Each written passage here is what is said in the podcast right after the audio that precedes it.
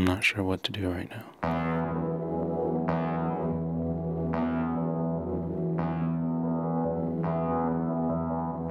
I'm worried about my daughter. I'm worried about my partner, my family, just everybody. I'm about to enter the grocery store. A quarter of the world is on some sort of lockdown. People generally staying away from each other. No toilet paper. It's all right.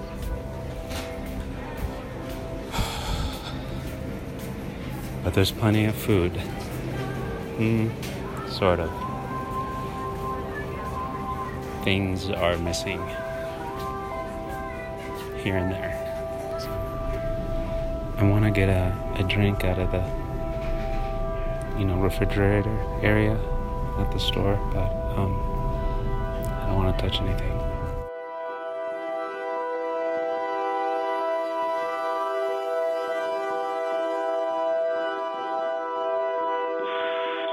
People used to ask me over the years, what is it that I most worry about with regard to emerging infectious diseases?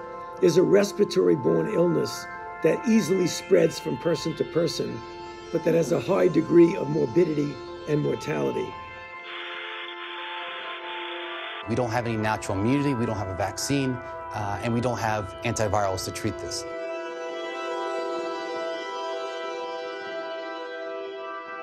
Saturday, March 14th. This is Osama, and I'm here with Talia. Hi, I'm Talia.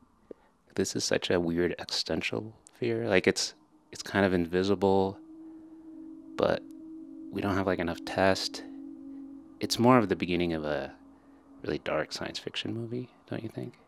You know that scene in Parasite where it rains, and the people kind of on top of the city who are richer and affluent are like, oh, it's raining, how sweet. And their young boy makes a little fort outside, and they're like, oh, we're worried about him. But there's a sense of excitement. And then for everyone else in the lower parts of the streets, it's flooding, they're drowning in their own shit, they're being relocated. That's kind of the feeling that I have right now. More I'm watching a young boy, have his little fort outside. There's kind of an excitement, oh, things are being disrupted. But underneath, people are going to run out of work and not be able to eat, and their children don't have childcare. And so it's disproportionately affecting people who are older, people who are sick, people who are of lower SES status. So I feel a little guilty about my excitement about the chaos. I think my generation in particular grew up with dystopian novels and kind of that science fiction, so the story feels exciting. It feels like the start to some grand adventure, but that's a pretty privileged feeling. I'm glad you made that point. People in the service industry, people that depend on meeting others or the public, they're in trouble, a lot of them. Kids that depend on school lunches, right? I think it might be interesting to mention what your daughter's going through. Her school's been canceled. She had a whole Greta Thunberg presentation, and she was really excited about it. And then school's canceled for the next few weeks. And, it's not like there was a big school discussion and school meeting, putting a bunch of bodies in the gym and telling them what's going on. So I'm very curious about what this would be like to experience as a kid. And her cousin is afraid that everybody's gonna die, and we don't know what to tell kids because we don't know what's gonna happen ourselves. Obviously we shouldn't tell children that half the population is gonna get a virus that's deadly, but how do you talk about this with kids, and how do you stay honest but not freak them out? You've just received an email with more information. But here are the top things you should know. As you may have heard, today Colorado Governor Jared Polis held a press conference and announced plans to begin reopening the state, following the current stay-at-home orders. Schools will not be reopening as part of these initial efforts. Given that there are only 5 weeks left in the school year, in consultation with our public health partners, we have decided to make the difficult decision to cancel all in-person instruction and to close BVSD buildings for the remainder of the 2019-2020 school year and the 2020 summer learning program. Hey Munira, so we've been in lockdown for a couple of weeks. How do you feel? I feel good. You do? Yeah. So it looks like you may not go back to school for a while. What do you think about that? I don't care. What do you mean you don't care?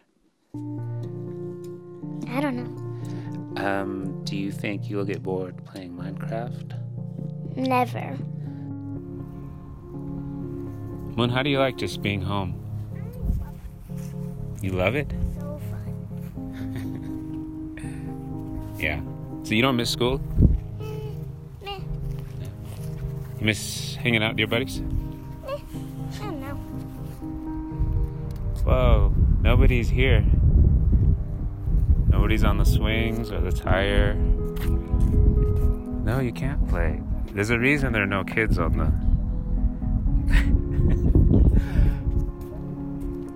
Alright.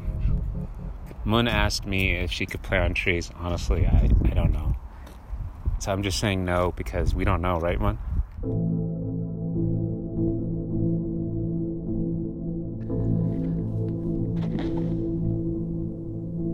Things seem more intense lately. Globally, leaders of nations are saying stay in, no restaurants, no gathering, no meetings, no school, no work. I know there's cynicism going around, like it's not that bad, and people are freaking out, or I've been through worse, or whatever. I just don't think we know enough to not freak out. A lot of people have it, don't know they have it. We don't have enough tests. Our government, the White House, doesn't seem on top of this. It just feels like every state is on their own. But we're okay. Just home and trying to make it. A question that probably some of you are thinking of if you're totally into that world, which I find to be very interesting. So supposing we hit the body with a tremendous, whether it's ultraviolet or just very powerful light. And then I see the disinfectant where it knocks it out. And is there a way we can do something like that by injection?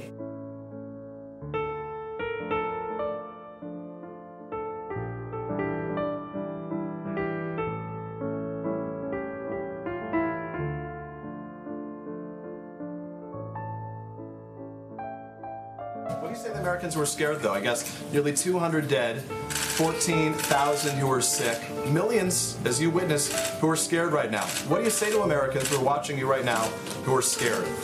I say that you're a terrible reporter. That's what I say. The argument is that you bought yourself some time. You didn't use it to prepare hospitals. You didn't use it to ramp up testing. Right now, you're so disgraceful. It's so disgraceful the way you say that. Let me just listen. I just went over it.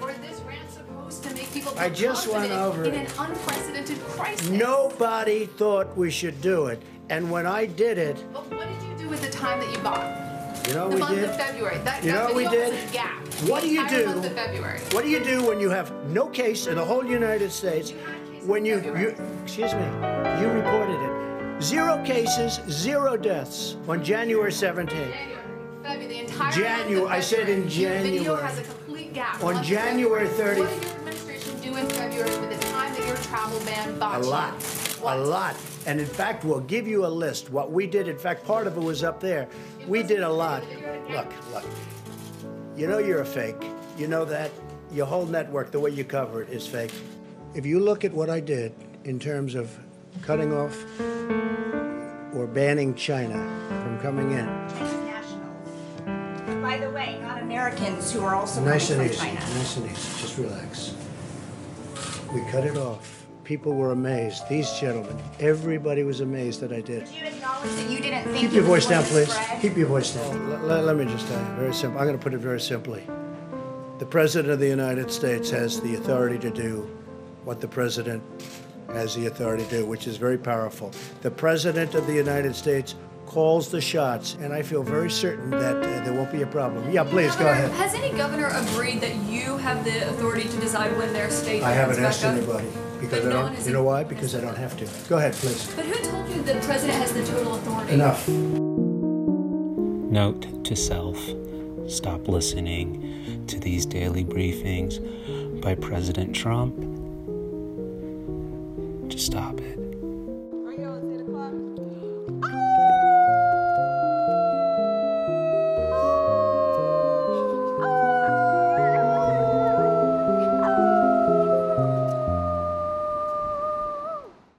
The wildlife authorities, I don't know what you call them, just released an official warning because there are mountain lions all over town because we normally create traffic and it scares them away. But now they're in our front yards and backyards and people are taking pictures of these giant Colorado lions. And like my friends, they're on my Facebook page, which is a little strange. But it's just there's all these weird consequences of us staying indoors and of the coronavirus in general. I had a dream where I had to protect my grandparents from hidden mountain lions, so it's obviously getting in my subconscious. I keep forgetting what day it is. Like Tuesday, Monday, Wednesday. It's been all right. It's sunny, but there's still snow on the ground. Trying to maintain some routine, but I tend to slip into some internal, hypnotic, other dimensional state. I'm not quite sure what time I'm in. Something like that. Yeah, I better stop. Today is Tuesday, April 7th. My voice sounds muffled because I'm talking through my keffiyeh, a scarf. And Moon also has a scarf around her. Right, Moon? Yeah. We're outside. We got the mail. The birds are chirping. The sun is out. It's a beautiful day. But we are on more serious lockdown. We're in our pajamas. We're in our pajamas.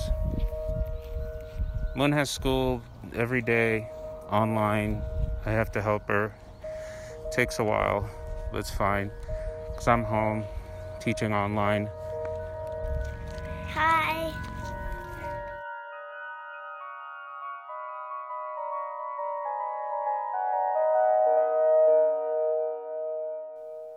Osama's daughter travels back and forth between two houses, and one of those houses is unfortunately unable to quarantine because they've got essential workers in it.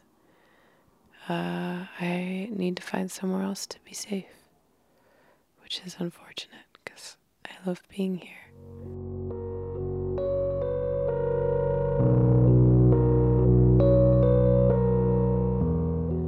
I've got a couple chronic illnesses and autoimmune stuff that put me at risk, and I want to stay here, but I want to stay healthy.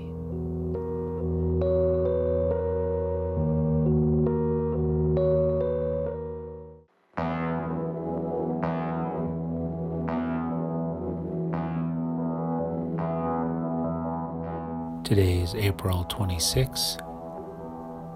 We've been inside for a while now, and it's okay. I don't know why I am talking about how many people are dead, but it's just happening really fast. It's over 50,000 people in the United States have died because of COVID-19, and globally, it's over 200,000 people have died. We're just